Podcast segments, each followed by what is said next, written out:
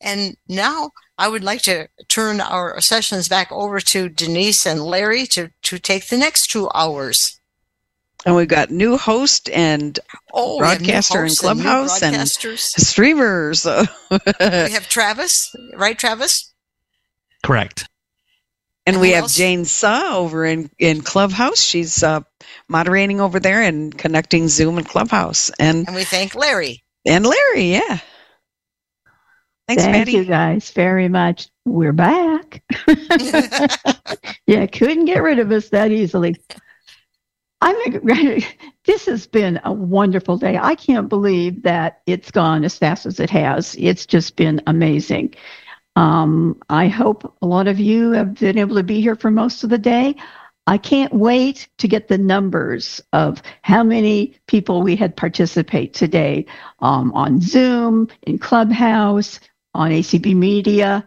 And just a reminder, we are on ACB Media 8 for anybody who wants to go over there. Um, and um, I will be saying this a couple more times, but just a reminder that if you have questions um, that you didn't get to ask any of the participants today, because we just had no way of knowing how long each session was going to be, and we wanted to give equal time to all our presenters. And so some of them we were able to do questions, some of them we weren't because they had more to say, and we just had more questions. Um, you can email your question to treasurer at braillerevivalleague.org. It's B R A I L L E R E V I V A L league.org.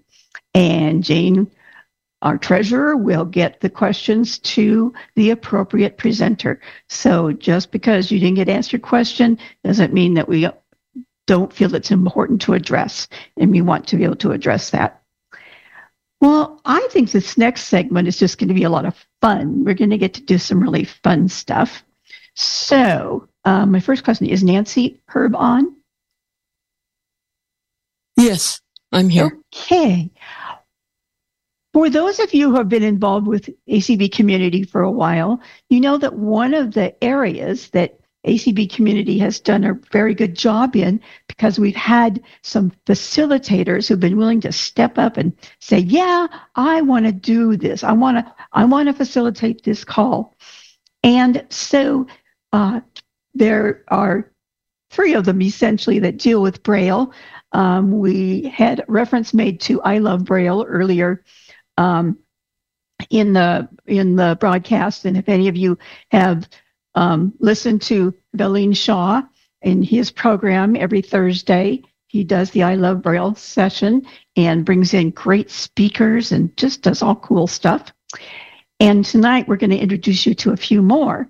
So, um, our first presenter tonight is Nancy Herb, who does the uh, grade three Braille Revisited. And I, am curious about why it says revisited. And so, Nancy, if you can tell us a little bit about the, the call when you meet um, and what it's all about. And tell us a little bit, you know, briefly what what in the heck is grade three Braille anyway? okay, I'd be happy to. Thank you. Grade 3 Braille is an extension of English Braille American Edition. So this is before UEB was invented. Um, in it adds more short form words, it adds more dot four, uh, dot five words, dot four five, dot four five six words. It adds a bunch of signs that mean different things depending on whether you're in the be- at the beginning, in the middle, or at the end of a word. It you can have one sign three different times, you know, depending on where it is is is what it means. Grade three Braille was invented for mostly personal writing. Uh, a lot of college students would use it uh, uh, to take notes, and a lot of people would learn it just for personal writing. The call says revisited because there was a there was a a grade three call last year and the year before that that happened, and I just felt that it needed to be taught again. So that's why I have revisited. The call happens on Thursday nights at 9 p.m. Eastern in the community. And the call basically, I'm going through the signs, going through and going to be going through the rules, I'm basically just teaching the system and ask students. We've come up with sentences to have the students interject a word or even braille out the whole sentence, you know, in speaking the, the braille dots and so forth as we're going along. And unfortunately, there are not a lot of books to read that have to do with grade three braille. So reading is a bit of a challenge for us, but we are we are working on trying to get that done and a few of us are talking about transcribing some articles and things like that to to send out so that that our students can have a reading reading time as well. So that's essentially what we are and what we do. Now do do, do you have a book that you use? Do you have a manual that that students get that you use? And if so how do students get their hands on them? Um, or how do you actually do the you know do the assignments? The the key to grade three braille um, and right now the author is escaping my my braille brain here. Um, the key to grade three braille is the book that you can get from bard and we've got you can get it from braille on demand or electronically. And that one is the one that i'm using for the most part. I created my own i created my own manual and I had, um, I'm trying to create right now, get a way to create a uh, electronic braille BRF file for that manual so that I can send that out. But right now I'm just using the key to grade three braille as a guide. And if somebody um, hasn't been involved up to this point but is interested, is it hard to come in and start in the middle, or uh, are you? Not that I'm trying to put you on the spot, no, but are you um, thinking about maybe doing another one after this one ends? Um, what's your thoughts? I hadn't thought about doing another one, although I'm perfectly willing to do that. I do. I have made recordings of the different word lists and sign lists, and I'll be doing that with the rules as well. So I give people access to a Dropbox folder that has all those recordings in it, and they can they can catch up that way. Um, a lot of times it's just dictation. You write this down. This word means ACK is acknowledged. So you have to write that down somehow so that you can memorize that. And yes, it is in most of the words are in the key to grade three braille. There is a few uh, words sometimes that some books have that other books don't. And so what I have done is I put all, everything together so that all the words are included in the in the in the little book that I have written. But I would uh, love dearly love to get that into a BRF format to send out. Yes. Great. Any questions for Nancy, Larry? Well, I have a question or two, if I may. Um, this is Larry Johnson, Nancy. Um, okay. I'm fascinated by what you're doing. At one point, I actually studied grade three Braille and I learned a little bit of it, and then I did not use it in any practical way. But I can see a real value to it, particularly for college students. One of the challenges that I had was taking notes uh, in lectures. And mm-hmm. uh, I always preferred Braille notes rather than recording and then having to play back the whole hour lecture. I would rather just, you know, have my notes of what's important. So I'm wondering if you have thought of a plan by which you could maybe recruit college students, perhaps even ACB's uh, affiliate of blind students, there might be some candidates there of uh, Braille using students who would be interested in a class. It, uh, the other thought that I had was there were a couple of presenters today that talked about being willing to receive requests for transcription or uh, of books, and and I'm mm-hmm. wondering if we couldn't persuade one of them, either um, National Braille Press or Clovernook or somebody to um, to translate a couple of books into grade three so that people could have stuff to study. Yeah, the I'm not sure about that. I would that would be wonderful. I would love to see that. Um, and the thing that I know I took grade three Braille through the Hadley School for the Blind, and at the back of that student manual is a list of books. Now, this is way back in mm-hmm. the 30s and 40s when this book was written, I believe. And so at that time, there was a list of hand copied grade three Braille books that NL- you, you were supposed to be able to get from NLS. But now, I mean, now that uh, they've gone digital and all that, all the hand copied stuff is gone. So that, and as far as recruiting other students, um, I had not thought of that. That is something that would be, that would, I think would be neat. And, um, it, if there's a way we could, we could do that, certainly that would be wonderful. Well, I'm sure if you, you know, contacted the president of the affiliate and, we might find that they would be responsive and supportive. One third thought that I had, and I don't, I don't know uh, how this might fly, but uh, I, am just thinking ways in which uh, people could be stimulated to look at grade three uh, Braille. If is there any possibility that Duxbury, for example, might be willing to be persuaded to create a a, a software program to translate into grade three Braille? I'm not sure. I that would probably be a question that we'd have to ask them as far as since grade three Braille doesn't refer to UEB, United English Braille, the question would be would they feel it was still valuable since it's based on the older code? And a lot of people or students now are not learning that code. Yeah. So that would be the that would be the only challenge I would think would be with that.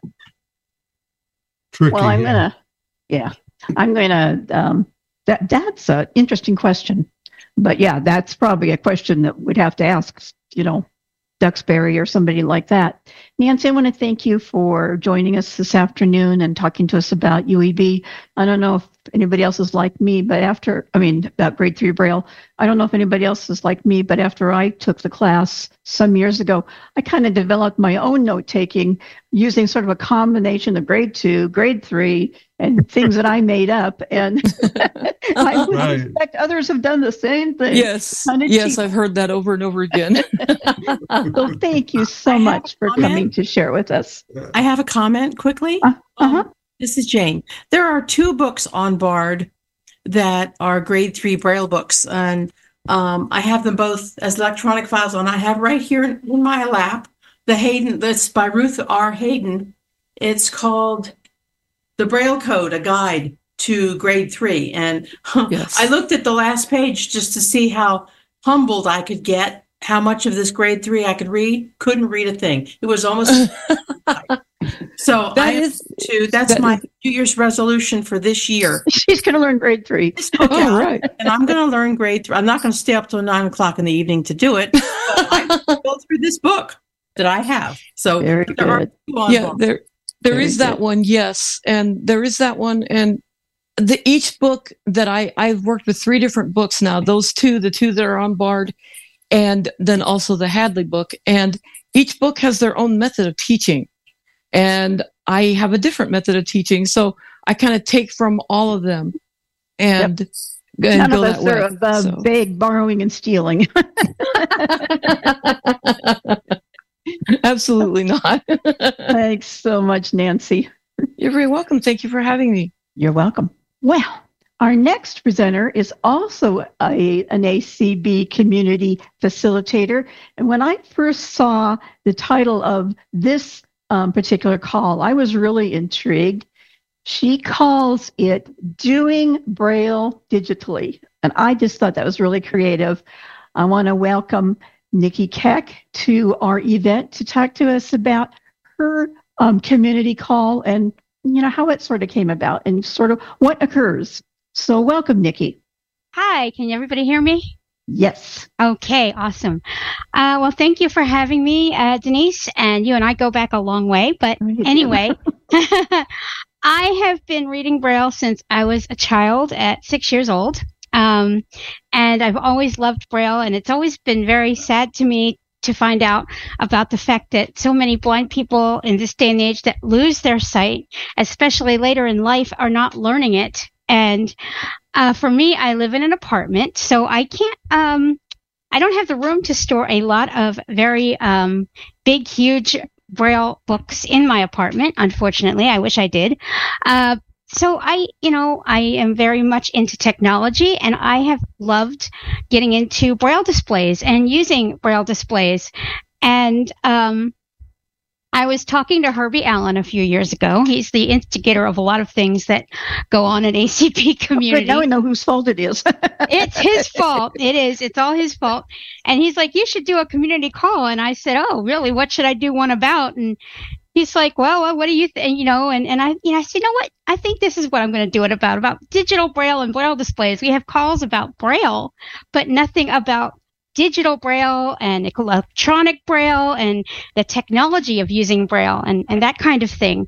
And so he thought it was a good idea. So that's when it started. Uh, I enjoy having people present on the call about their particular braille display, how to use it, all of the different features about it, uh, what they like most, what they like least about it. Um, and you right now, the best way to get in touch with me probably would be through community because um, my my doing braille digitally email address doesn't it seems to be working and not working. My I can't seem to get it totally to work all the time for some reason. Gmail is being a little uh, wonky with me.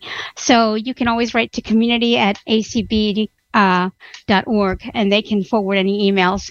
And I'm always interested in people who would like to present um, about their braille displays. Um, we also have done things like I've talked about Braille with iOS and Braille with Windows. We had um, a gentleman on a few months back uh, talking to us about Braille support on Mac because that is always a challenge. Um, it's hard to master. It's not the it, it's not the best thing, and it's it's just really hard to master. So it, that was a really good uh, call that we had. Um, I hope to do one. We had one on the e-reader um, that NLS is um, giving people, and I hope to do one on the Zoomax soon. Uh, I actually just got one, so I have to master it, and then I can do it. Um, next week, I didn't get to have the description in time, so I will let you know that we do it on the fourth, second, and fourth Saturday of every month, and it um, takes place at 1 p.m. Eastern Time. Um, we have, uh, if you go right to community at acb.org. You can get the daily schedule, which I recommend everybody to do, and you'll see it on that schedule.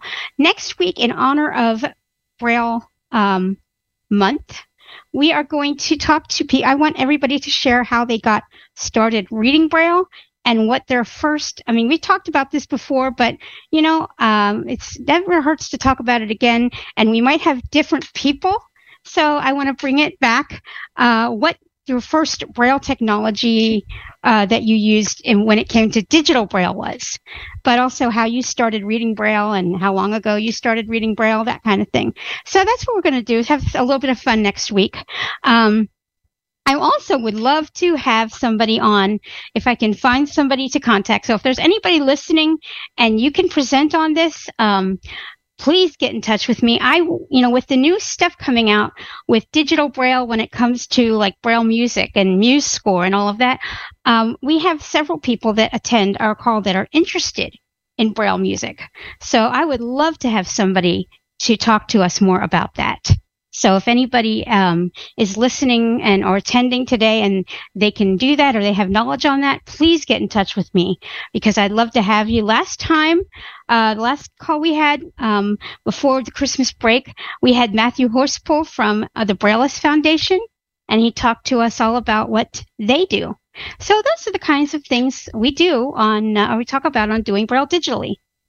So Nikki, do you um because I know you can't do a lot of this on your call because you only have an hour, so you yeah. can't be answering a lot of, uh, you know, troubleshooting questions about um, the braille displays that people may have gotten but don't quite know how to operate. do you are you able to offer uh, people resources of where they can go to get more one-on-one assistance in learning how to use their devices? We try to. I mean, I always try to have at least a couple calls every, you know, like every few months to have a call just for Q and A where people can just ask whatever question they might have. And even if I don't know the answer, the great thing is somebody else listening or attending does usually know the answer. Mm-hmm. And uh, uh, even if I don't know what resources to provide, um, usually somebody else who's there can give us some. So we do, we do try and provide that. And like I said, we do try and do a call every, you know, a couple months or so. I don't want to do it all the time because people may not have questions, but every couple months I do like to do a, a little Q and A call. And sometimes if our presenter, whoever that is, um, is, you know, done early, we just take some Q and A at that time so that people can ask such questions. I always try at the beginning to give any updates in what's been going on in the, you know, framework of Braille technology in, in the recent, you know, since the last call or in the recent month or so. So yeah, I do try and give resources as much as I can. Yeah, I haven't had the opportunity to be on too many of the calls, but the ones I've been on have been really good because you do that. And there's always, Nikki's right, there's always somebody on the call who can usually answer a person's questions. And I just think one of the things that I really like about this whole thing is that it is giving people information on what's out there in terms of braille displays. And when you're trying to figure out or technology, when you're trying to figure out, well, what you know, what's going to be the best for me? What what should I get? And while this doesn't necessarily give you the hands-on that you really need to be able to do before you decide which device you want to use, at least it provides you with some initial basic information. And that's why I feel like this community call is so important. So Nikki, thank you so much for coming and sharing and we just may get more people in your class. that would be so great. And you know, the most of the people that have done presentations on the Braille display uh, on their braille displays have been really good about describing what they are like, like where buttons are, how much, where the buttons are located, what buttons there are. Uh, we had Diane Scalzi talk about the, um, what's it called, Braille Edge, and uh, we had Dan Tivell talk about um, the Mantis, and um, I think there was another Braille display he talked about at one point, and some other people, and they've been very good and I've tried to be very good at describing the actual layout of the Braille display since people couldn't actually touch it and be hands on. So we try to do the best we can with that. So again, that's the second and fourth Saturdays at 1 p.m. Right. Eastern Time. Correct. So if you haven't um, gone on the call and you want to check it out, just watch your um, community call schedule and You'll get the link and you'll be able to do that. So, Nikki, thank you so much for joining us and thank you You're for welcome. all the great information. You're very welcome. Well, at this point, I'm going to turn it back to Larry to introduce our next presenter. But before I do that, get your Braille writers and a piece of paper handy because our presenter after Larry is going to help us create. So, Larry, it's up to you. Oh, that's going to be so much fun. I'm looking forward to it. Yes, you know, this next presenter actually is a really good follow up to uh, to uh, uh, Nikki, and and and you're going to be able to ask maybe through me some really volatile questions. Mike Tyndall is uh, assistive technology specialist with Dream Vision Group. And first, I've got to ask you, Mike, what is Dream Vision Group? Well, Dream, hello, everybody. This is Mike Tyndall. Can you hear me, Larry? Yes, go ahead. Okay. So welcome, Dream Vision. Welcome. Yeah. Thank you so much. Dream Vision Group was started a couple years ago um, by a, a, gentleman by the name of Damian Pickering. Um, he founded Dream Vision, and uh, I've been with him pretty much kind of from the start. Um, but as you said, it it kind of I joined in on this call right before you asked your questions about grade three braille, and I was just sitting here thinking, wow, um, you know, so much of of what Nikki was just talking about, and part of the mission, um, if you will, of the Dream Vision Group. Both Damien and I worked for Freedom Scientific, Humanware, and HIMS directly. And for 20 years, over 20 years, um, that was kind of my journey um, in the access technology world. And um, I was held back in the second grade because I couldn't read. I could read Braille. I was reading it, but I wasn't reading it fast enough. So they held me back that year so I could get faster at it. And I remember in kindergarten, and I'm probably going to tell my age, but um, all the students in the in the public classroom had to write print V's because they were learning the letter V. Well, I couldn't understand why they wanted me to write a print V when I couldn't see it. And I didn't want to do it. And actually, I got my hand whacked with a yardstick by the teacher because I wouldn't write my, seriously, I would not, I would not write my print V's. But, um, yeah, so that's kind of how Dream Vision started. So basically, what we do is we do sell equipment um, in the US, and I can talk a little bit more about that as we go on. But one of the major things that we do offer at the Dream Vision Group is training. And um, we train on pretty much every piece of assistive technology out there. Um, I got a Braille 'n Speak back in 1998, I think. And uh, that's where I started my Braille journey with electronic Braille. Before that, everything was on a Perkins Braille or a slate and stylus. And then I um, just kind of learned JAWS and started working for Freedom Scientific in 2001. And then I worked for the NFB for a while in their Access Technology Lab. So I learned a little bit about every piece of technology. And then I worked for Humanware for 12 years. And it was interesting because when I started working for Humanware, I taught a workshop. And that was my interview, I thought. So then we go to lunch. And I'm sitting there, and the vice president of sales, who would be my boss, was talking to me, and he said, um, I'm concerned about your ability to read Braille because you know you're going to be doing presentations in front of a lot of people, and your Braille literacy has to be good. And there was a flashback in my head, and I said, Yeah, that's what I got held back for in school many years ago because I wasn't reading fast enough. Let's see what happens here. So I took a BrailleNote Apex and I opened a Christmas. No, it was an mPower actually, and I opened a Christmas Carol because the Apex was released while I worked at Humanware. But the mPower, I turned it on it was around Thanksgiving time, and there was a book on there, Christmas Carol, and I remember reading about three paragraphs, and he said, "Okay, you can stop now." And then I thought, "Okay, did I pass it? Did I get it? Who knows?" And then I got the job. So, but I do believe, and I mean, it's kind of funny, but I do believe that if I had not been able to be literate and read Braille at a fast pace, I do not believe I would have had the job. It doesn't matter how good I knew the technology, I had to be literate. And I just quickly wanted to share that little story.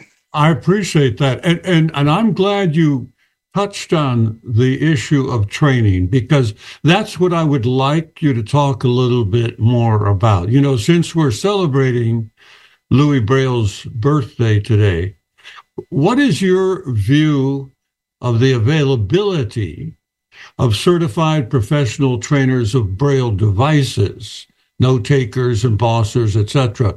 Sure. Uh, for people who in the U.S., are there enough? You know, Larry, I don't think that there'll ever really be enough. Um, I think that, you know, it's a thing that that everybody, um, you know, I don't think that we can ever have enough trainers. And, you know, one of the slogans that we have at, at, at Dream Vision is we'll meet you where you are and we'll take you where you want to go. And, you know, I think so oftentimes I remember I don't know if I should even say this, but I will. I remember back in the day when I was in charge and, you know, I was doing escalation tech support. You know, oftentimes somebody would call in and I would even tell, you know, my team, I don't care how simple a question is. If you don't know where the power switch is or you don't know whatever, no question is a dumb question. And, you know, after doing this for 20 years, I still feel the same way. Um, what is important to me is, is that you are able to master what you want to master and you want to be able to be productive and do what you need to do with the technology that you have. And that is our goal. Okay, so how should a person go about finding a trainer? I mean, is there some sort of a national list of certified trainers? um, I don't know personally if there's a national list. What I would what I would urge people to do is if you're in, you know, if you have a, a counselor or you're in rehab and you have a case open, certainly talk to your counselor in your state. Um, you know, see what's available there and you know if if if if there's not someone in your local state that they're working with um, they certainly could partner with someone like us. And if you know they could the, the rehab could you know pay for training for clients. Um, we also do take private pay for um, you know if someone wants training. Um, we do it by the hour and there's bundles and that kind of thing. I won't go into pricing here, but but you know, it's certainly a thing that could be an affordable option. We try to make it as affordable as possible. Um, and you well, know, because, when I because people are now kind of spread out, Sure. obviously, there are blind people who live in rural settings, and absolutely, and so they don't have access to these facilities like lighthouses for the blind or whatever. Sure. And and so then there becomes this issue of training done by phone, mm-hmm. uh, Zoom. Right. So, what? Give me your comments about that. How effective so, can that be? So here's my comments, and I'm glad you asked the question because I was thinking about that earlier when Nikki was talking. I remember uh, my job at Humanware was was was doing workshops and training. That was my job, and I flew all over the country 45 40 50 sometimes literally weeks a year and uh, i was traveling everywhere all the time and one day somebody mentioned to me about this thing called Zoom mm-hmm. and that we could possibly cut back on our travel budget and we could do things with Zoom. And I thought, you know, I have 10, 15 devices that I carry everywhere I go, and I hand one to everybody, and we're in the same room. And I thought, how in the world could I ever do this virtually? And I was like kicking and screaming and saying, no, no, I can't, you know. And, but as I think about it, and especially, you know, when COVID hit and, and we were all doing it virtually, I think that in order to do it virtually, you have to, as Nikki was talking about a while ago, really describe things that are, you know, as much as you can physically describe things. And I think what it's done for me, Larry, is made me more aware of, you know, because I'm not physically in the room with somebody, I can't walk back and look at their devices or maybe, you know, see what they're doing if it's a thing that doesn't have speech, if it's just a braille display. I've kind of learned learned ways to do it virtually, um, you know, kind of by having people tell me what they're seeing. Um, and it's, you know, it's not as easy as being there, but it certainly can be done. And, you know, I'm glad that I was kind of proven wrong because I said, oh, it can't be done in my mind. It was just like, no, I can't do this virtually. There's no way. But I can. and um, yeah. Are there some circumstances where it can only be done in person? I think that if you're working with someone maybe who is deaf blind, it certainly is going to make it much easier to be there in person. I also think if you're working with someone, um, maybe they're just learning Braille, and so they're not as you know as good with Braille as as you know others. Um, if they're just starting out, I think being being in person um, makes a big difference. So I'll give you an example. One of the things that that we are the national master distributors in the US and Canada for a product made well all the products of HelpTech, which is in Germany. And all of these are braille displays that have no speech. So they're all braille devices. And you know, if I'm working with someone on their iPhone, let's say with a braille display, I'm not able to hear what it says. If they're talking to me on their phone, I'm not able to hear the speech of voiceover. So, you know, I'm relying on them to tell me what's happening as they do certain things. And that does work. Um, it isn't as easy as it would be if I could just hear the devices, but um, you know, it's it, it I think using these products um, has has kind of allowed us to develop strategies of how to you know how to deal with those kind of things when we're virtual and we're dealing with a braille display for example.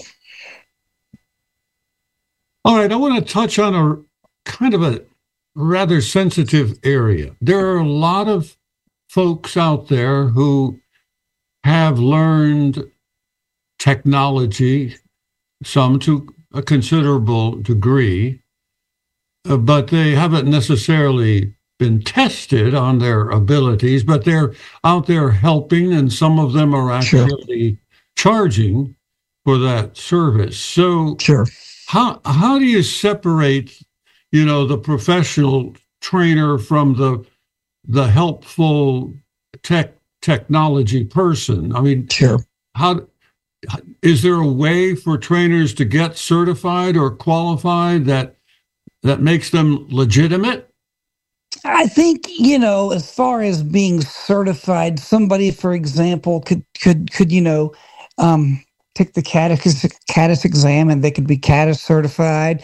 Um, I took the JAWS test in fact, the last time I did it was in 20, 2019, 20, 2020, I think. Mm-hmm. Um, and, and, and it was interesting because I, I decided, you know, I'm going to, I'm to take it. And so I looked at all the JAWS stuff and I took the test and it was a, you know, even though I've been using JAWS for all these years, I thought, oh, I can just do this. Well, the first time I took it, I did not pass it. I came close. I missed by like one question. from passing it. And so the next day I took it again and I passed it. But it was, you know, it was interesting because I thought, you know, I can just breeze through this. I know this stuff. And and I was surprised. And it kind of, you know, took me back a little bit to how important it is that those of us who train that we keep up with all technology. I got an iPhone 3GS the day they were released, literally. I kept it for a week. I thought this is ridiculous. I returned it. I sat around for a week and I said, all these blind people are talking about voiceover and I'm not going to let them get one up on me. I have to know what I'm doing. So I went back to the store, saw the same sales guy, and bought an iPhone again and now, the day the iPhone is released, I buy a brand new one every single year. And, um, you know, it, it's a major part of my life. But with that being said, I feel that Braille is truly the biggest part of my life.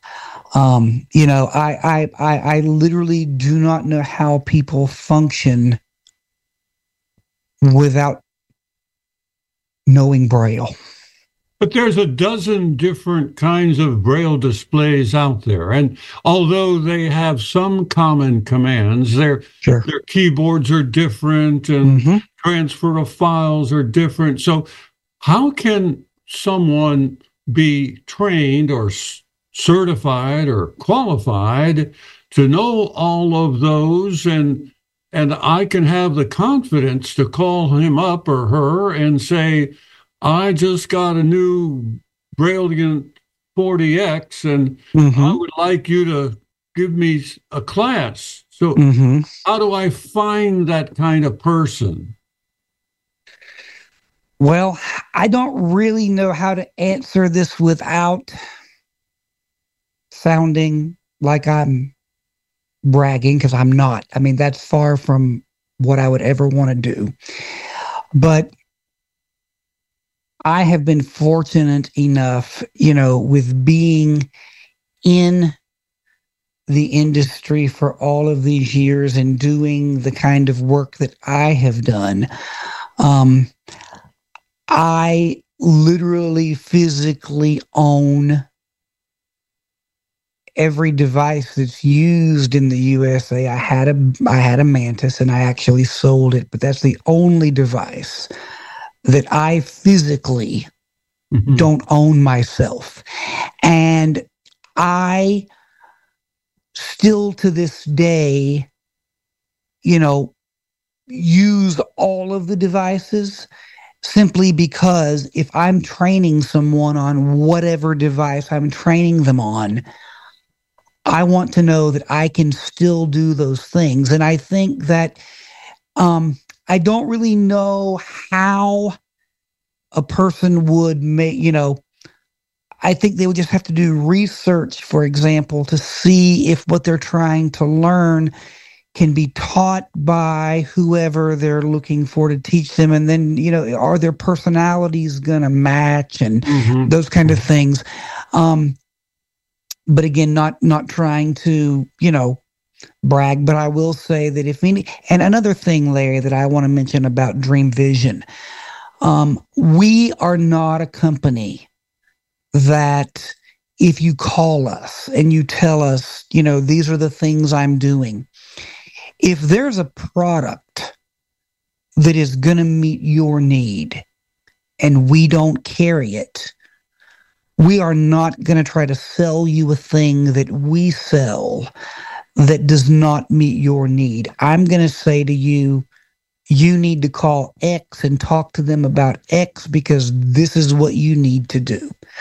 Because at the end of the day, if you're not happy with the product that you buy, it's going to sit on a shelf. And that's the last thing that we want to have happen.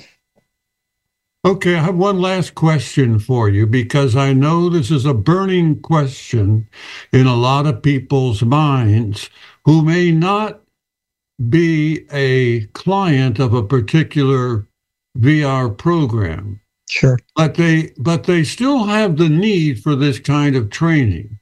So mm-hmm. where can they go to get funding to pay for a certified trainer? Any ideas? I think that, um, you know, if they are,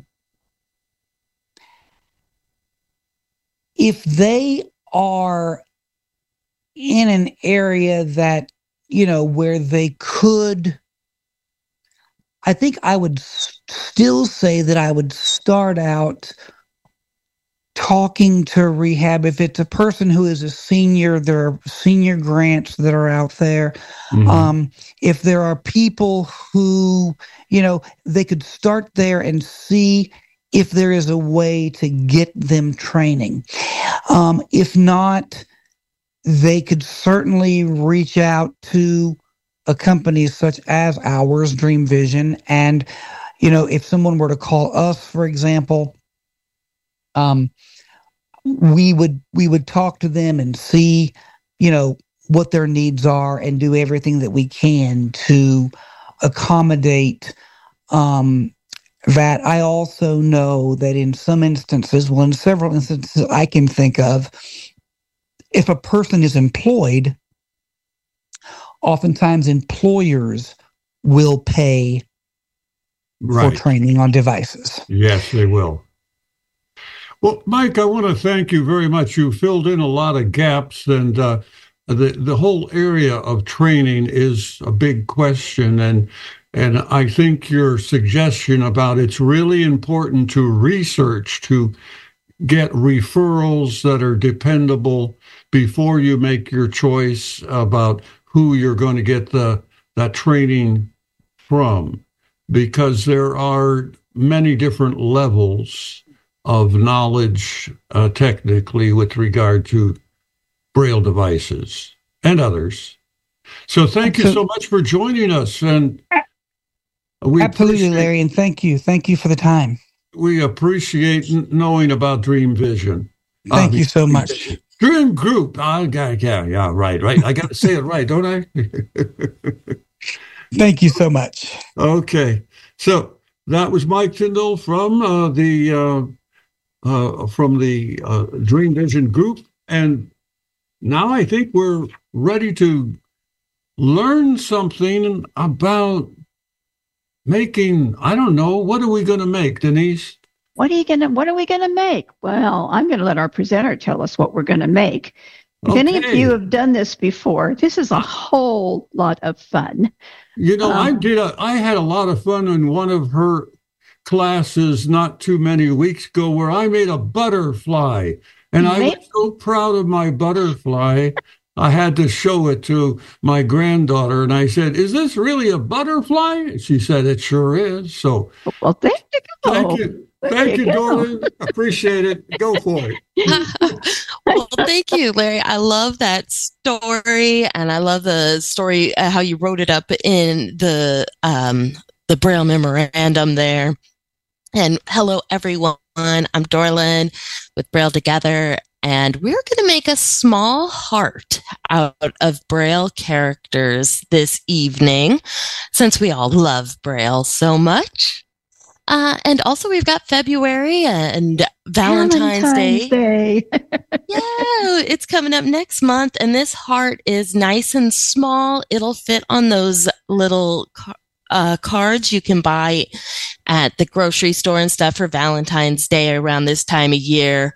Well, in the next couple of weeks anyway. And um, people give them out at classes and stuff like that. So you can put it on any card. A birthday card you might be making for Louis Braille, perhaps, or for a friend. Uh, this little heart is something I think you know, all Braille lovers might want to memorize. It's pretty small and it fits on all sorts of things. So we're going to make that tonight. If you've got a Perkins Brailler, you can get a piece of paper loaded up in there. This guy's nice and small though. So you can make this using a slate and stylus as well. A um, four line slate is perfect. You can even use a business card slate for this. It is just three lines down by four characters wide. And if you've never made a Braille drawing before, uh, we're just going to go through character by character. I will give you the character we're making. I will also give you dot combinations. So if you're not familiar with the contraction, perhaps, or if you're just getting into Braille even and you don't know all the letters, but you know how to use your Perkins Braille or your Slate and Stylus, you will be able to follow along and make this little guy with me. And so we'll see how long it takes us to get through it. Uh, but I think it'll go fairly quickly for everyone.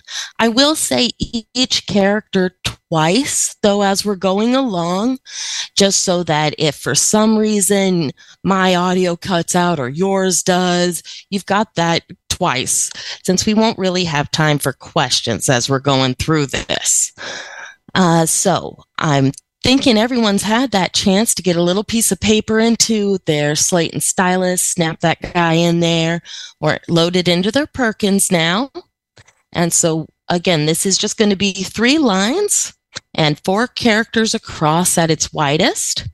So it can it is also something where if you wanted to make multiple going across a line, you could. But for now, we're just going to do the one.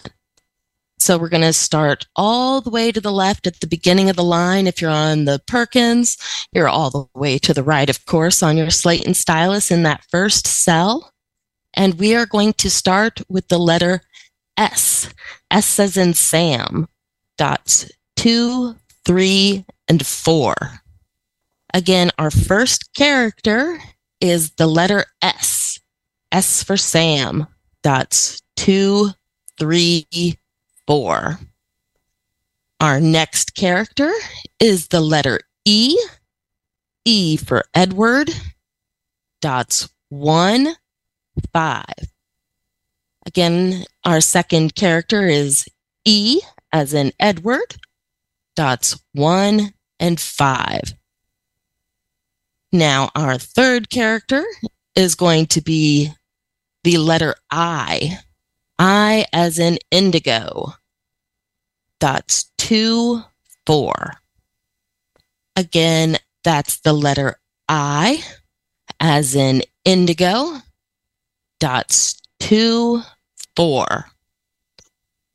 Our fourth character and final one on this line is going to be the WH contraction. That's dots one, five, and six. Again, this is the last character for us, the fourth on this line, and it's the contraction for WH. Dots one, five, and six. And you have completed the first line, which is the top of our heart, the two little lobes at the top there. And we're going to move down to our second line. So hit that line return key and go all the way back over to the left on your Perkins or head down to your second line and all the way back to the right on your slate. And we are going to begin our second line. Our second line is on our first uh, our first character rather of our second line here is the GH contraction. That is dots one, two, and six. Again, our first character on our second line is the GH contraction. Dots one, two, and six. Then we are going to space twice, leaving the center of our heart open here. So press that space bar twice on your Perkins or skip the next two cells on your slate and stylus. Again, our second and third characters on this line are blank, so we're spacing twice or skipping those. And we will then go on to our fourth character on this line and the right edge of our heart. And that is going to be our AR contraction. That's dots three, four, and five. Again, our fourth character here is the AR contraction. Dots three, four, and five. And with that, you've completed the second line of our heart. And you can go ahead and hit that return key and go all the way back to the left on the Perkins or head down to that third row and all the way back to the right on your slate and stylus. And we are going to begin our third line here by spacing once. Again, this is our third line, and you're going to want to space once. So if you're on the slate and stylus, just skip that first cell. Here we're going to create the bottom of our heart. So our second character, uh, or second, since our first one was blank, uh, on this third line, our second one here is going to be E. That's dots one and five. E is in Edward. Again, this is our second spot or second cell rather on our third line, and it is the letter E as in Edward. Dots one and five. Then our next character is going to be I as in indigo. That's dots two and four. Again, our next character here, which is the third cell on this line, our third line, is I as in indigo. dot two, four. And that's actually it we are done with our heart. You just close the bottom point. So if you've got it in your uh, Perkins Brailler, you can reach up and feel into your heart there. And got that slate and stylus, pop it on out and touch that guy. You've got the two lobes at the top. I like putting my index fingers up at the top there and feeling the inside of that. And you can feel how the second line has helped the heart start to taper down to the point that is our E and I at the bottom of it. And it's just a nice little heart. You can decorate all sorts of things with there.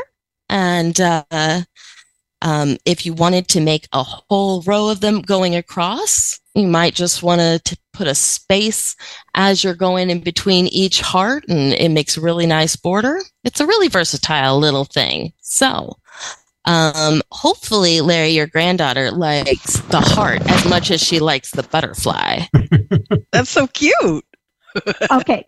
So before Dorlin goes on, I want to know is there anybody out there who's never done this before?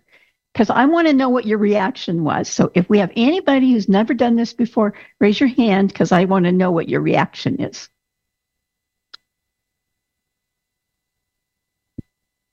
Travis, do we have any hands? Right now we're clear. oh, we do? We do have a hand. Oh, good. Let me get over and uh, we have a couple of hands. We can allow Daniel to talk first. Okay, Daniel.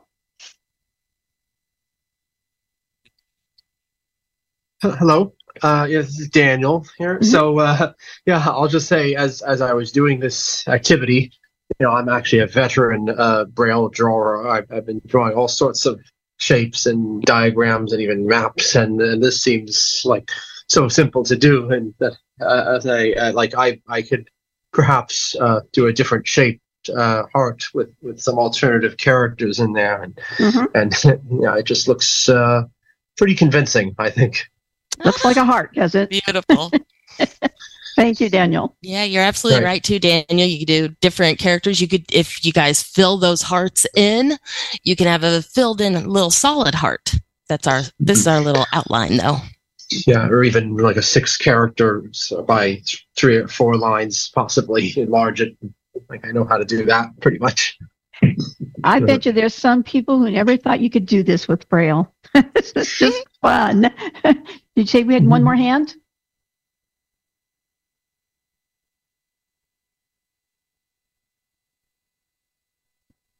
Okay, well, so Darlene, tell us a little bit about your your your class or classes. I'm not sure if you do one or two each, and when they when they um, occur, and basically what you do. Excuse me. Mm-hmm. Um, this is Christy, and I had my hand raised, but I didn't see the the unmute thing.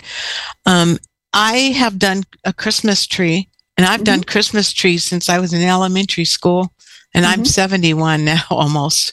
Oh, so awesome. I've been doing that, but I've never done the heart, and I'm interested in the other shapes. All right. Well, beautiful. Thank you. That's great. Thanks, Christine.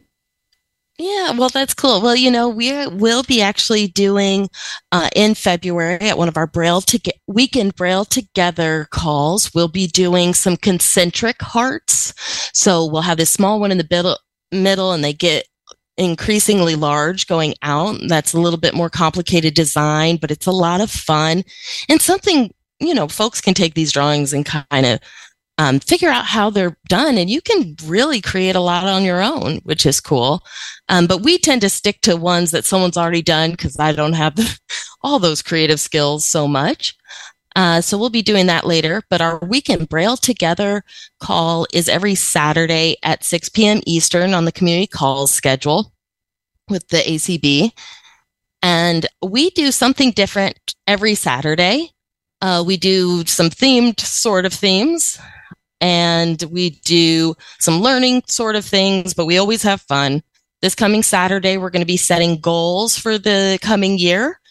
Uh, this is something, it'll be our third time we're doing it. We are, when we get together, you know, we, we're a little Braille family over there and invite anyone who hasn't joined us before to join us. But it's nice to set goals with uh, each other and just watch ourselves progress through the year and then look back and be like, oh my gosh, look how far we've come together because um, we've really taken Zoom and the virtual space and uh, people we we learn together and we've had people learn from never t- having touched braille before and who are reading now it's been really great.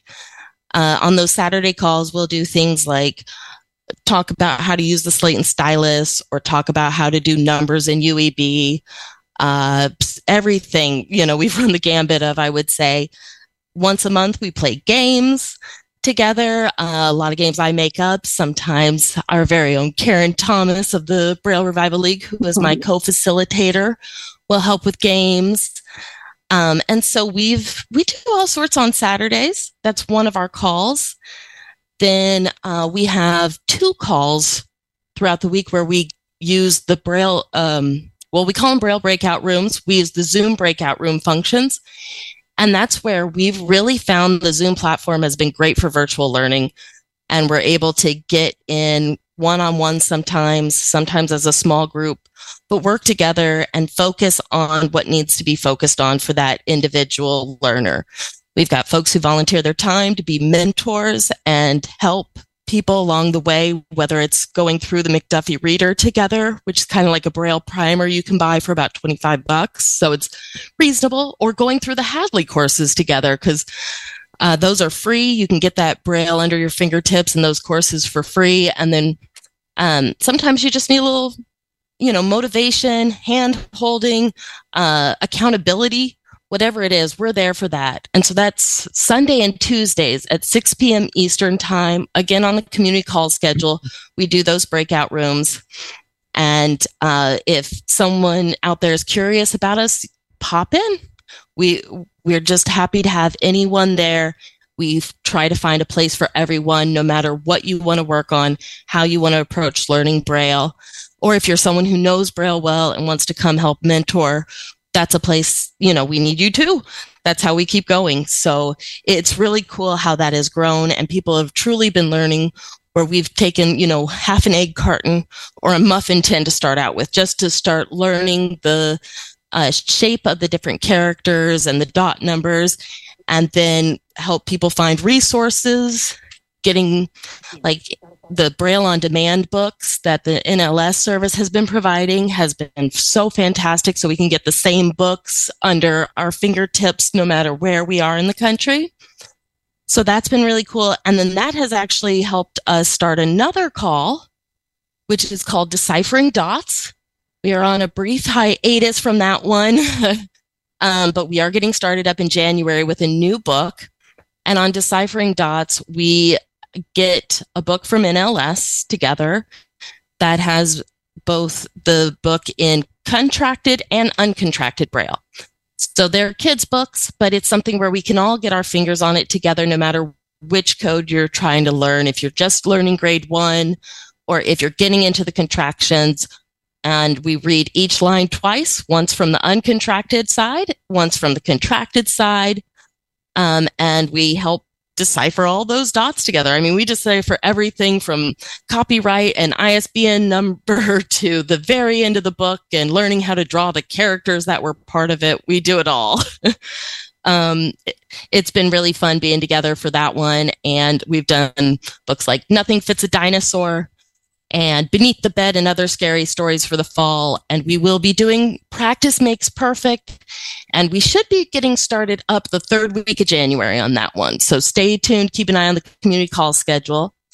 Um, and then once a month, we get together and get out Braille calendars, the dots of the month. So you might see the dots of January in the community call schedule. And we just go through all the Braille calendars people have that we have time for in 90 minutes and pretty much go find what the holidays are and decipher those dots as well. So I know I've been talking a while. We've got a lot of calls, but we have a lot of fun, and I'll uh, stop now. in case you have some Lynn, what do you uh, what do you do in your spare time? oh my goodness, I work in web accessibility actually, but no. Well, I, I have a question for you. I don't know yes. if you know the answer. I, um, there are two books that were referenced to me for drawing using Braille, one by uh, Marie Porter and the other by Kim Charlson. Do you know if either of those books are available from NLS? No, neither of them are through NLS. Um, you can find some free drawing uh, instructions through the Perkins website. Um, you can actually Google most of them. If you think, oh, maybe there's a snowman out there, because there is, you could Google, you know, Braille yeah. snowman drawing, and you'll get to that Perkins site. They've got lots of drawings on there. Um, the Kim Charlson book is available through Amazon. Um, and the Marie Porter book I have found on Apple Books. I got it a long time ago, though. I'm not sure if it's still there, but you can definitely get Kim Charlson's book through Amazon. Okay. Thank you. Yeah. Thank you thank so much, Dorlin. This has been just great. Great presentation, lots of fun. And uh, if you are out there and you want to improve your Braille skills, here is the best place to come do that. Or if you've th- never learned Braille and you've been thinking about it and you've thought, eh, I don't think I could ever learn, oh, come check out these community calls because they're a great way to find out, you know, how how well you can do and a great way to, to get some Braille instruction. So thank you so much, Dorlin, for joining us. Yeah, and some camaraderie. We're a great family. Come join us. Good community. Thanks for having us, guys. Really appreciate it. And happy birthday, Louis Braille. Yes, absolutely. I think they have a lot of way too much fun. yeah, that's what we do actually. So come, come check us out. Bye, guys. Bye. Okay. Larry is going to introduce our next presenter. Oh, I am so excited. I want to introduce, I'm glad you gave me that opportunity because she is a dear friend, a very capable um, executive who's uh, worked for American Foundation for the Blind and other organizations. And she told me recently that she ret- retired from AFB in order to take three part time jobs. So I don't know how she does it. I'm talking about the newly elected president of the Braille Revival League of Texas, Neva, Neva Fairchild. Hi, Neva. Hello, Larry. And What's everyone exciting? else. What's so exciting much. going on in the Lone Star State? Tell us. Well, I want to fill you in on what's happening in Texas, but first of all, I have to sing happy birthday to Louis Braille. Oh, wait, maybe I shouldn't sing. I'll just say happy birthday, Louis. and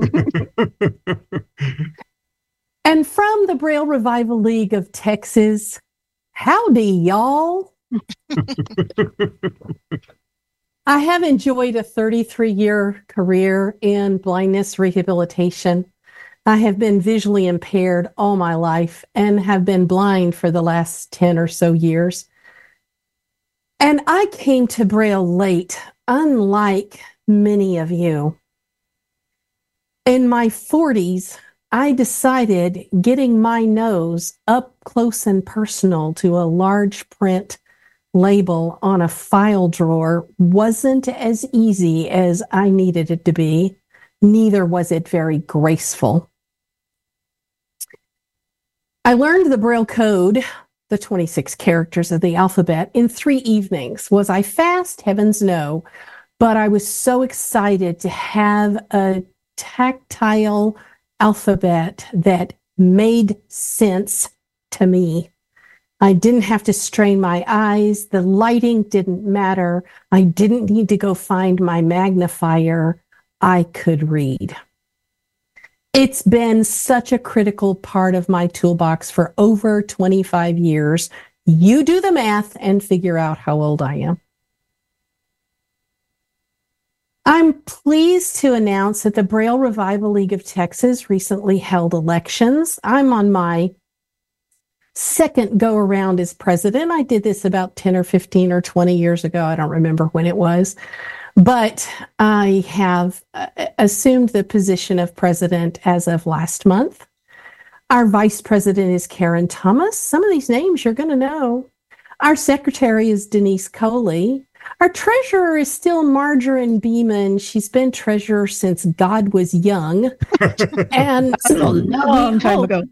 yeah, we hope and pray she's going to continue to be our treasurer, but we weren't able to verify that in November when we held elections because she was neck deep in Blue Santa, which is the police department's um, toy uh, program for children at, at Christmas time, and we we couldn't take her away from that.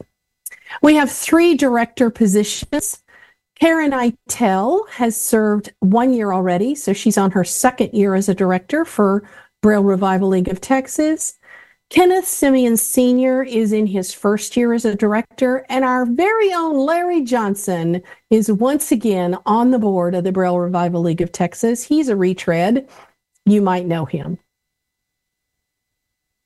In 2023, the Braille Revival League of Texas was very busy.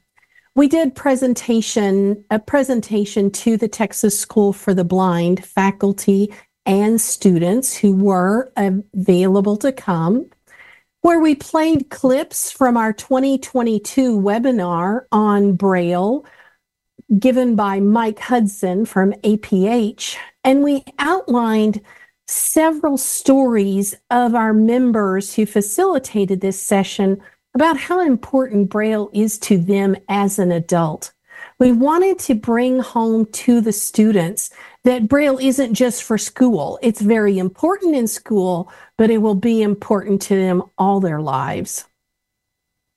We wrote letters of encouragement to the Texas School for the Blind students who were participating in the Braille Challenge. And we wrote letters of congratulations to all of the graduating seniors from Texas School for the Blind. You might imagine that we wrote them in Braille. We held a panel discussion at our state conference in August that I facilitated. Our own Michael Garrett, ACB treasurer, and I'm blanking on the third panelist's name. Larry, help me if you can. I think it was David Trott.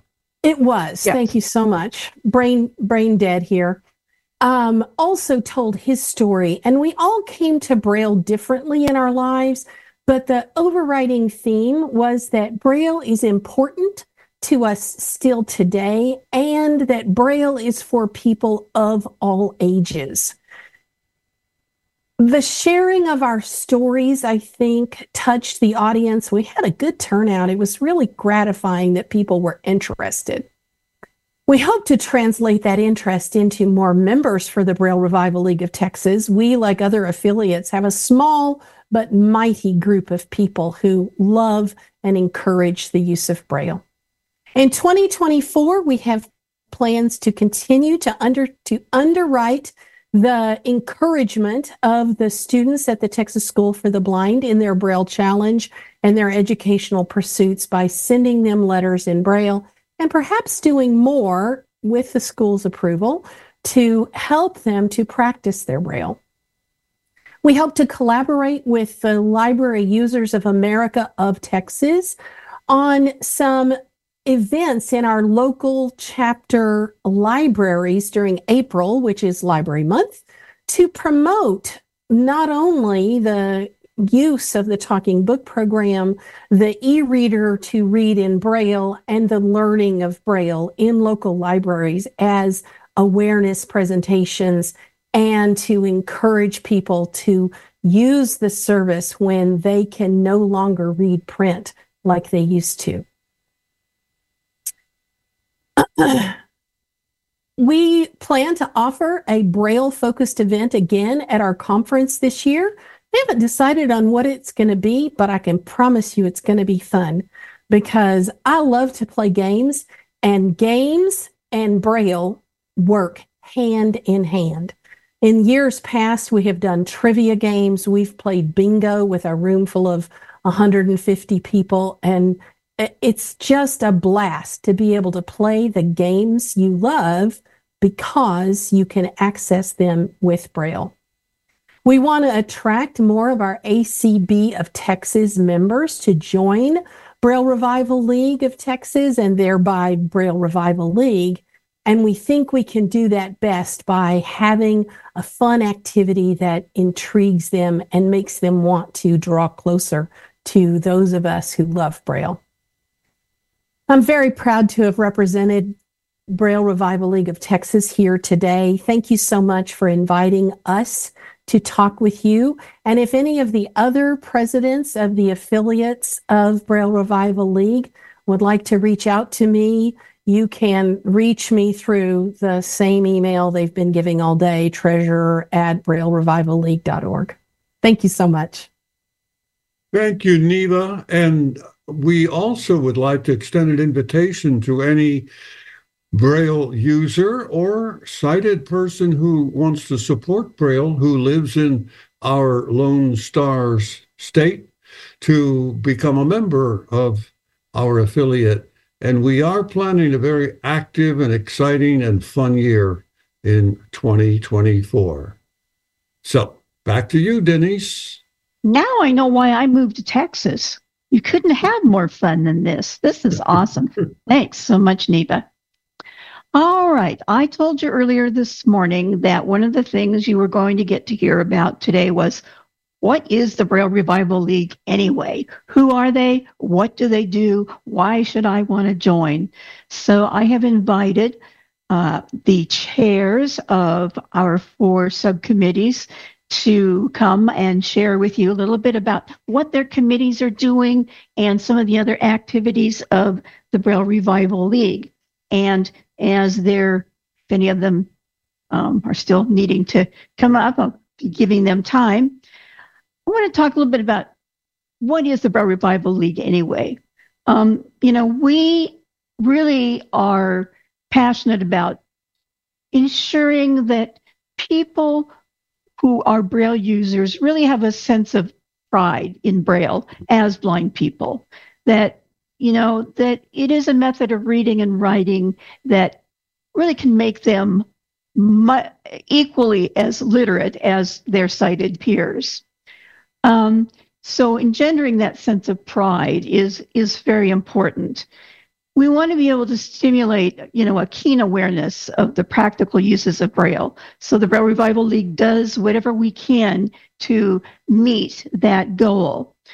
Um, we work to to be able to encourage all blind people to read and write Braille. Um, that is very important to us. And we want to make sure that Braille instruction really is mandatory in schools and other educational facilities. You would think it would be, but it's surprising how much that doesn't happen. And it's really important to us to make the mastering of Braille an integral part of the curriculum for training teachers of the visually impaired who are going to be teaching Braille. So I are just a few of the things that um, are parts of why the Braille Revival League was started in the first place. We have a long history, but we are very passionate about our Braille. And if you talk to anybody who's a member of the Braille Revival League, they will tell you the same thing that they couldn't function without their Braille. And we hope that we have sort of engendered a sense of that today in the this program that we've put on. So I'd first like to have speak to you um, Ralph Smitherman. Ralph is chair of our public awareness subcommittee. He is also editor of the Braille Memorandum. And Ralph, I'd like to have you talk about both of those things. All right, very good. Thank you, Denise. Great program today. Hope everyone can hear me. My Zoom is wonky at times. Can you hear me? Yes. All right. Uh, first of all, the Public Awareness Committee generally we meet on the fourth Thursday of each month at 11 p.m. Eastern Time, which is 10 Central, the real time. And one of our goals that we're working on now is a new Braille brochure, BRL brochure, and that is in the works. We know that you know it can't be done overnight. So we're we're working to make that a very vital and useful tool for especially for those outside the braille revival league. We want to share our information with the public. We know that um, that is important and it's ongoing. And the committee members are Gene Mann, Chris Hunsinger, Frank Welty, and myself. And like I said, we meet on the fourth Thursdays of each month. We didn't meet in November, December because of the holidays, but notwithstanding, uh, that's generally when we meet. And we try to come up with ideas that will engage uh, you know public notice of braille because everyone on this call knows how important braille is and i don't have to reiterate that because uh, we, we know the importance of it also just for the record we do have a facebook page with pictures and descriptions of those pictures on our facebook page. And we know that facebook is generally visual so that's why we try to add uh, pictures when we can.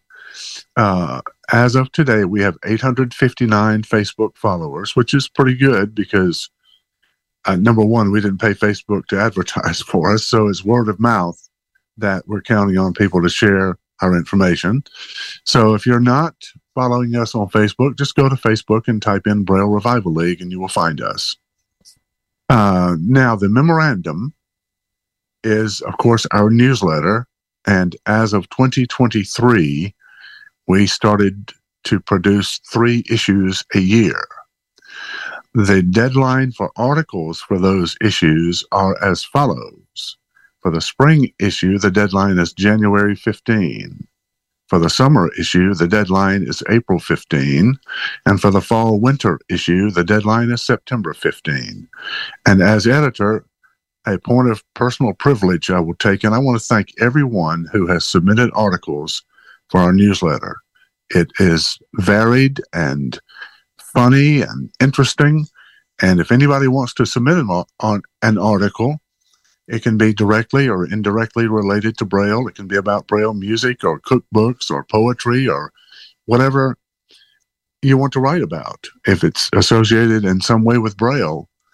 And I, as editor, have the easy job because I get to edit the material, and Jane Corona is our distributor of the email copies, and May Davis formats our memorandum for Braille production. And as Elizabeth uh, Bowden mentioned earlier, she produces the memorandum for us in Braille and large print. So we offer it by email or Braille or large print, whatever your choice might be. And I want to thank uh, the Public Awareness Committee for all of their support and their help. Uh, you know, it's an ongoing committee. We started this a couple of years ago, and whatever idea comes up that we think we can uh, d- inform the public about, we try to do that. So that, I guess, concludes my information, unless someone may have a question or so. And for uh, Ralph, how many pages, braille pages, have the last few issues issues of our memorandum been? Uh, they've been close to 90 to 100 pages of uh, in 2023. Uh, as of now, we have a few articles for this next coming issue, so the pages vary. You know, the size varies, um, which you know, which is okay. I mean, some articles are longer than others.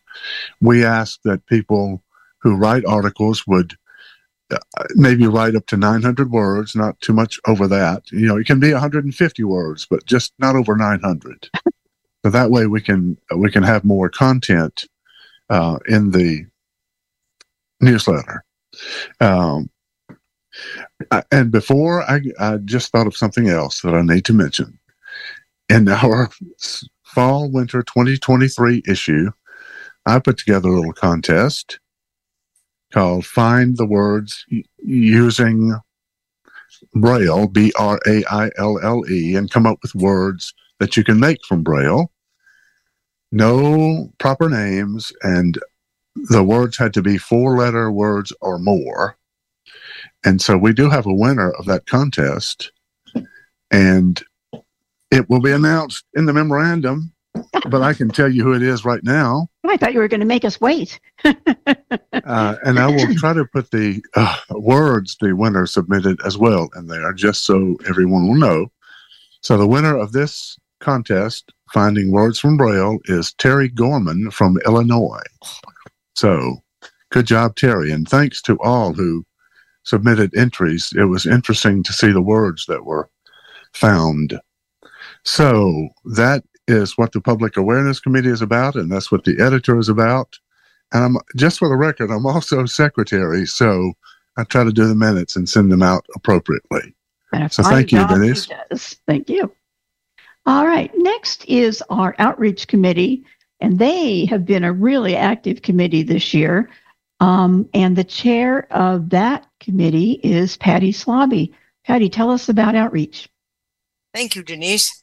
Yes, we are a very active committee. I have Audrey Shading, Larry Johnson and Karen Thomas on my committee right now. And I'm looking for more members because unfortunately, due to family circumstances, we lost a couple of members. So I'm looking for some active, very energetic people because with Karen and Larry, you don't waste any time when uh, an activity needs to be done because Braille Matters began with Larry and I took on the job of being the schedule coordinator and never realized how much work it would be.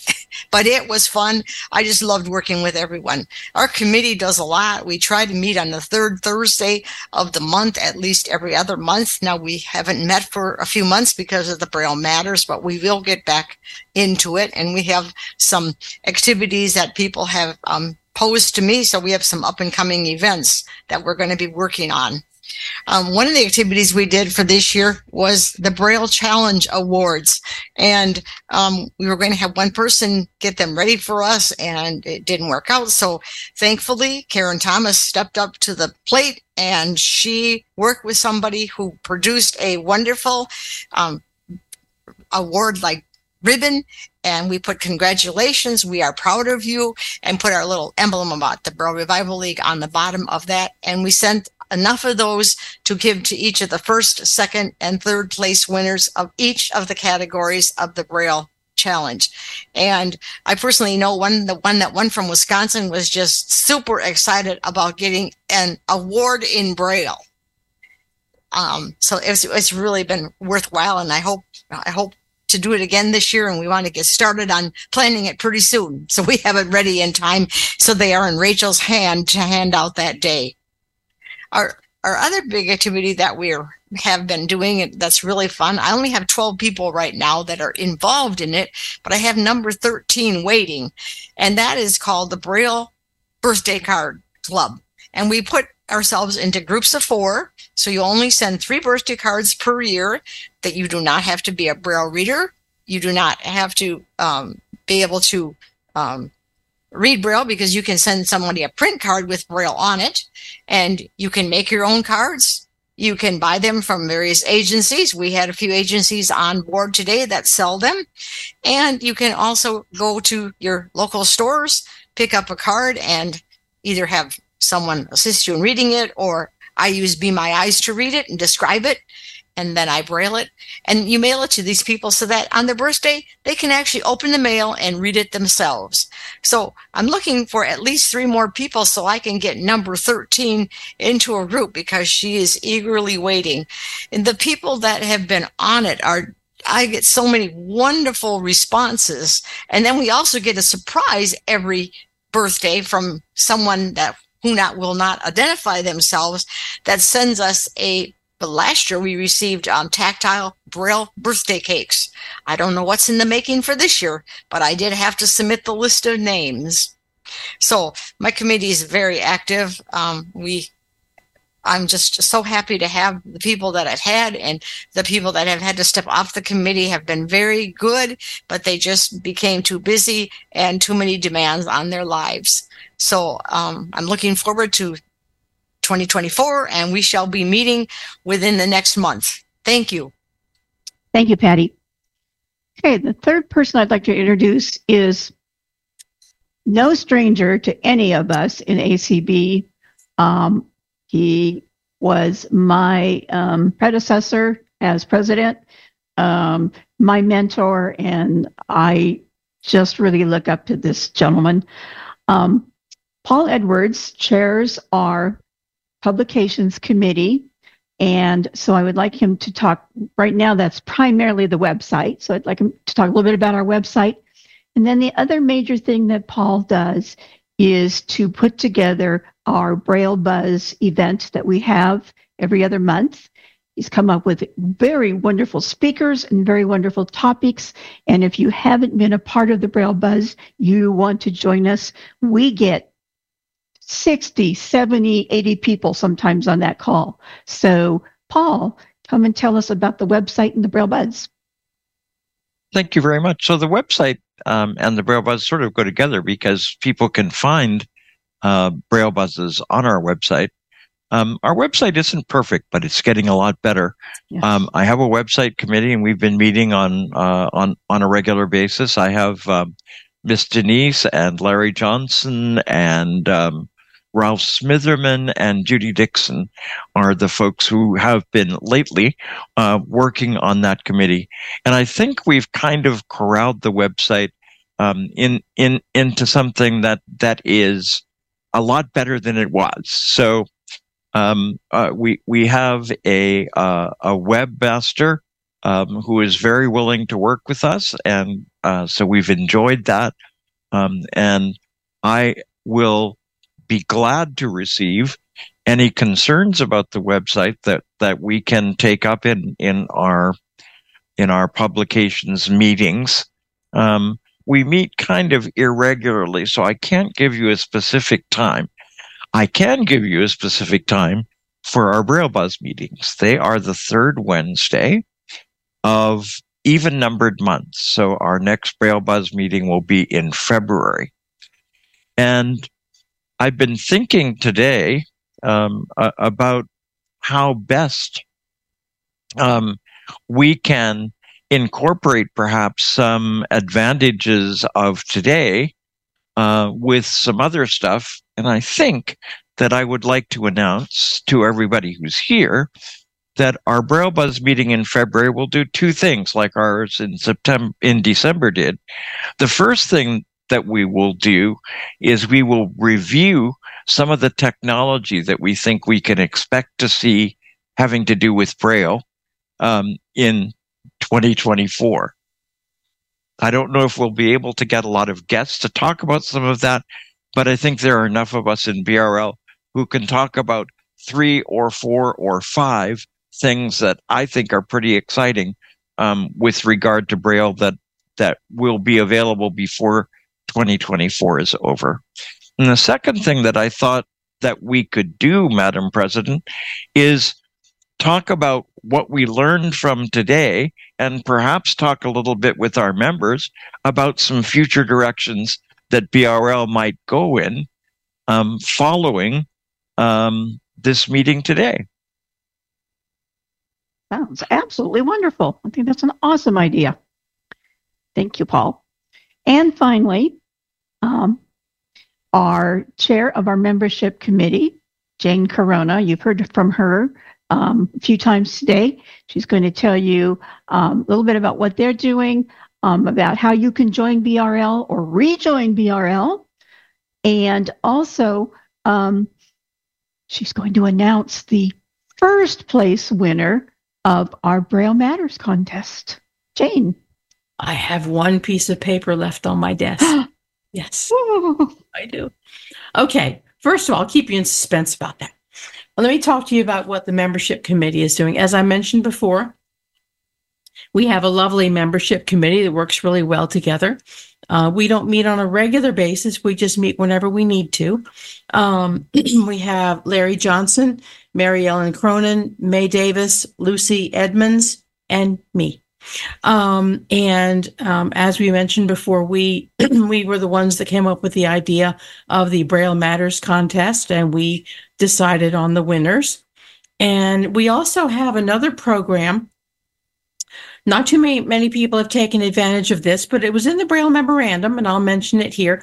Is it's a referral program where if you are a current member of the Braille Revival League and you want to refer a friend or two or 10, whatever, you can refer them. And either you can pay their dues if you want, or you don't have to. You can just have them pay their dues. But if they say that they were referred by you, we'll keep track of that. And the person who refers the most people will win a prize. I think it was a $50 gift card. Mm-hmm. So get out there and find all your friends that aren't either either someone who's not a current member of the Braille Revival, uh, not a member at all of the Braille Revival League, or someone who used to be, maybe up as late as 2022, but not for 2023. So go out and find your friends who are interested in Braille and who haven't joined us yet.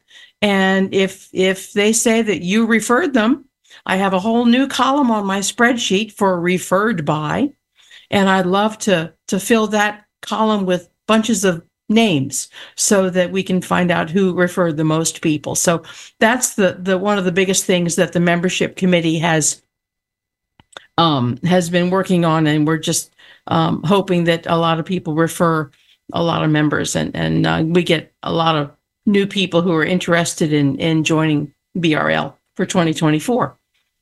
Um, how to join the Braille Revival League? Um, as we have learned today, um, we have six affiliates. So if you want to join through one of our state affiliates, um, if you want information about how to contact them, you can write to me. And of course, it's treasurer at braillerevivalleague.org, or you can call me. I'll give my phone number at the end again, and I'll put you in touch with the affiliate. If your state doesn't have an affiliate and you want to join as a member at large, you're very welcome to do that. And membership uh, at large in the Braille Revival League is $10 a year. You can pay for as many years as you want. A couple of people have paid up through 2026. Um, so that's fine too. Or you could, uh, as we mentioned before, become a life member for $200. Um, you can pay in various ways. You can uh, call me with credit card information. That's the easiest way because then I get to know you and make sure that I have all the all the fields filled out in my database, which I'm inordinately proud of. Um, or you can um, make a PayPal payment. You can well, you can go on our website and fill out the membership form, and that way, you know, you can give me all of the information I need for the database, and that will take you to PayPal, so you can pay the ten dollars per year. Or you could just send a PayPal payment and put your name or something in the note field, uh, treasurer at braillerevivalleague.org. Um, you could send me a check if you're of a mind to do that. That's fine too. Uh, treasurers always have their hand out for money, so I'll take it any way I can get it. Um, so that is um, membership. Um, I think, uh, oh, membership entitles you to receive the three um, issues of the BRL memorandum per year and um, it, it's won an award. It's a wonderful magazine. Um, so um, that's that's one benefit of membership. Um, briefly, let me tell you about the the lists that we have. We have four lists on Groups.io. Um, there's a, a, board list for the board to talk back and forth among themselves. Um, there's a BRL members list. Uh, which has all of the current members, and I send the BRL memorandum out to everybody who's on the BRL members list. Of course, pretty soon in 2024, I'm going to uh, purge everybody who hasn't rejoined yet. So if you're if you'd like to join for 2024, uh, feel free to do so anytime. Um, there is a chat list. It's called BRL. It's uh, BRL plus subscribe at acblists.org. And that one, um, you don't need to be a member of the Braille Revival League. Anybody can go on there and subscribe to it and talk back and forth. So that is um, a nice way to communicate and um, uh, interact with with uh, other people who are interested in Braille. The other great big list is basically what it says. It's BRL everyone. This is anyone who has ever at all at any time had any interaction with the Braille Revival League whether you bought some of our game books or you were a member in 2014 or you any anything anything you're on that list. So that is a one way list. Um, we don't want 500 people to talk to each other. No no. So um, i send out the announcements of the braille buzzes and and all of our events to that list. So you probably got uh, a message on that list about this call today um, I did mention a, a, second ago about the the uh, game books. Um, we have five game books that Ralph Smitherman, our devilish uh, puzzle master, has created. Each book is in Braille. It is it has nine word puzzles of various kinds. Um, and there are five books. Um, each book, well, the first through fourth books are five dollars each, and the um, yeah, the the fifth one is ten dollars um, because that's the newest one. It's an homage to to Alex Trebek and Jeopardy. Um, so the the the puzzles are in the form of answers, and you have to figure out the question. Um, you can get the whole bundle for thirty dollars, um, and um, and I'll I'll I have all the files here, so you know we're always going to have them available because they're always on my computer, and I can just braille out copies for you anytime you need them. Um, I think that's it, except this one final piece of paper that I need to tell you about. First prize for the Braille Matters Because um, um, contest. And I called this person, and she was so pleased, and she's so happy to get it. I was so happy to be able to talk to her and tell her that she won. First prize goes to Mary Rickert from Louisville, Kentucky. And here's what she said Braille matters because it empowers beautiful minds and delicate fingertips to experience, explore, and express a multitude of magnificent thoughts and ideas which would otherwise be lost to the world. Isn't that beautiful? Yes, so I'd like to, to thank everybody who submitted uh, Braille Matters entries. They were all wonderful, and we very much appreciate the involvement of so many members. And congratulations to the three, the first, second, and third place winners of the Braille Matters contest. And I think I'm done. Yeah, thank you very much. Thank you. All right. The last thing on our on our program for tonight is um, uh, I thought it would be really nice. You kind of heard um, Deb Lewis refer to this earlier this morning um, to have our executive director of ACB, come and talk just briefly about um, what the ACB's view of Braille, ACB's stand on Braille, and how ACB promotes Braille, and just to give us some uh, final remarks. So um, I'd like to turn the um, virtual microphone over to Dan Spoone, our current interim executive director.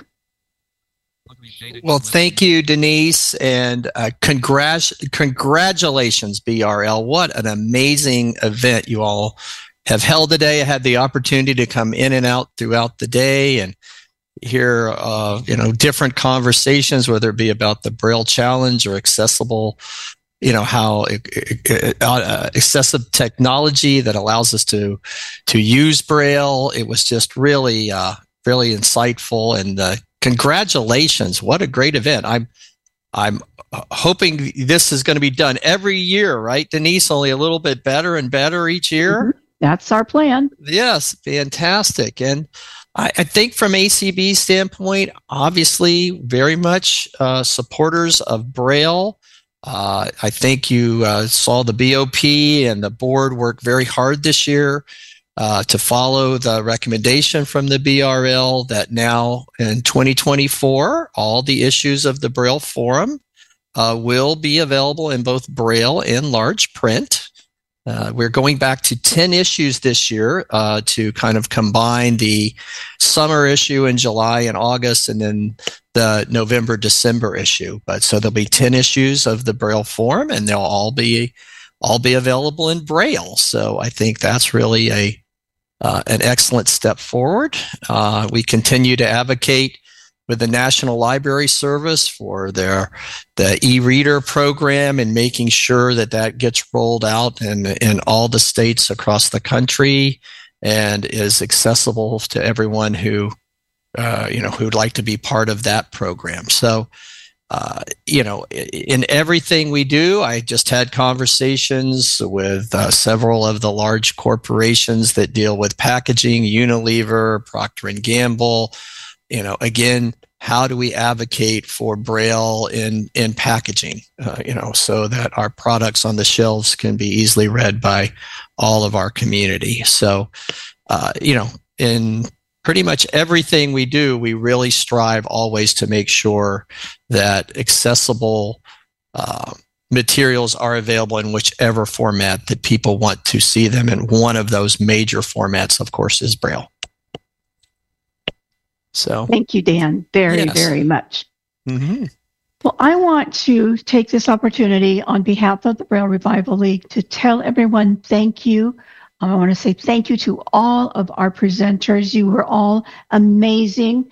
Um, you know, you never know how something's going to turn out when you when you start doing it. And uh, I was a little nervous, but I got to tell you, but it's it's come together very well. Thank you for all the people who worked so hard to put the event together. Um, I want to thank all of our hosts and our streamers. And I want to thank um, our host for this segment, Travis Butler, and our streamer, Larry Gassman, for their um, efforts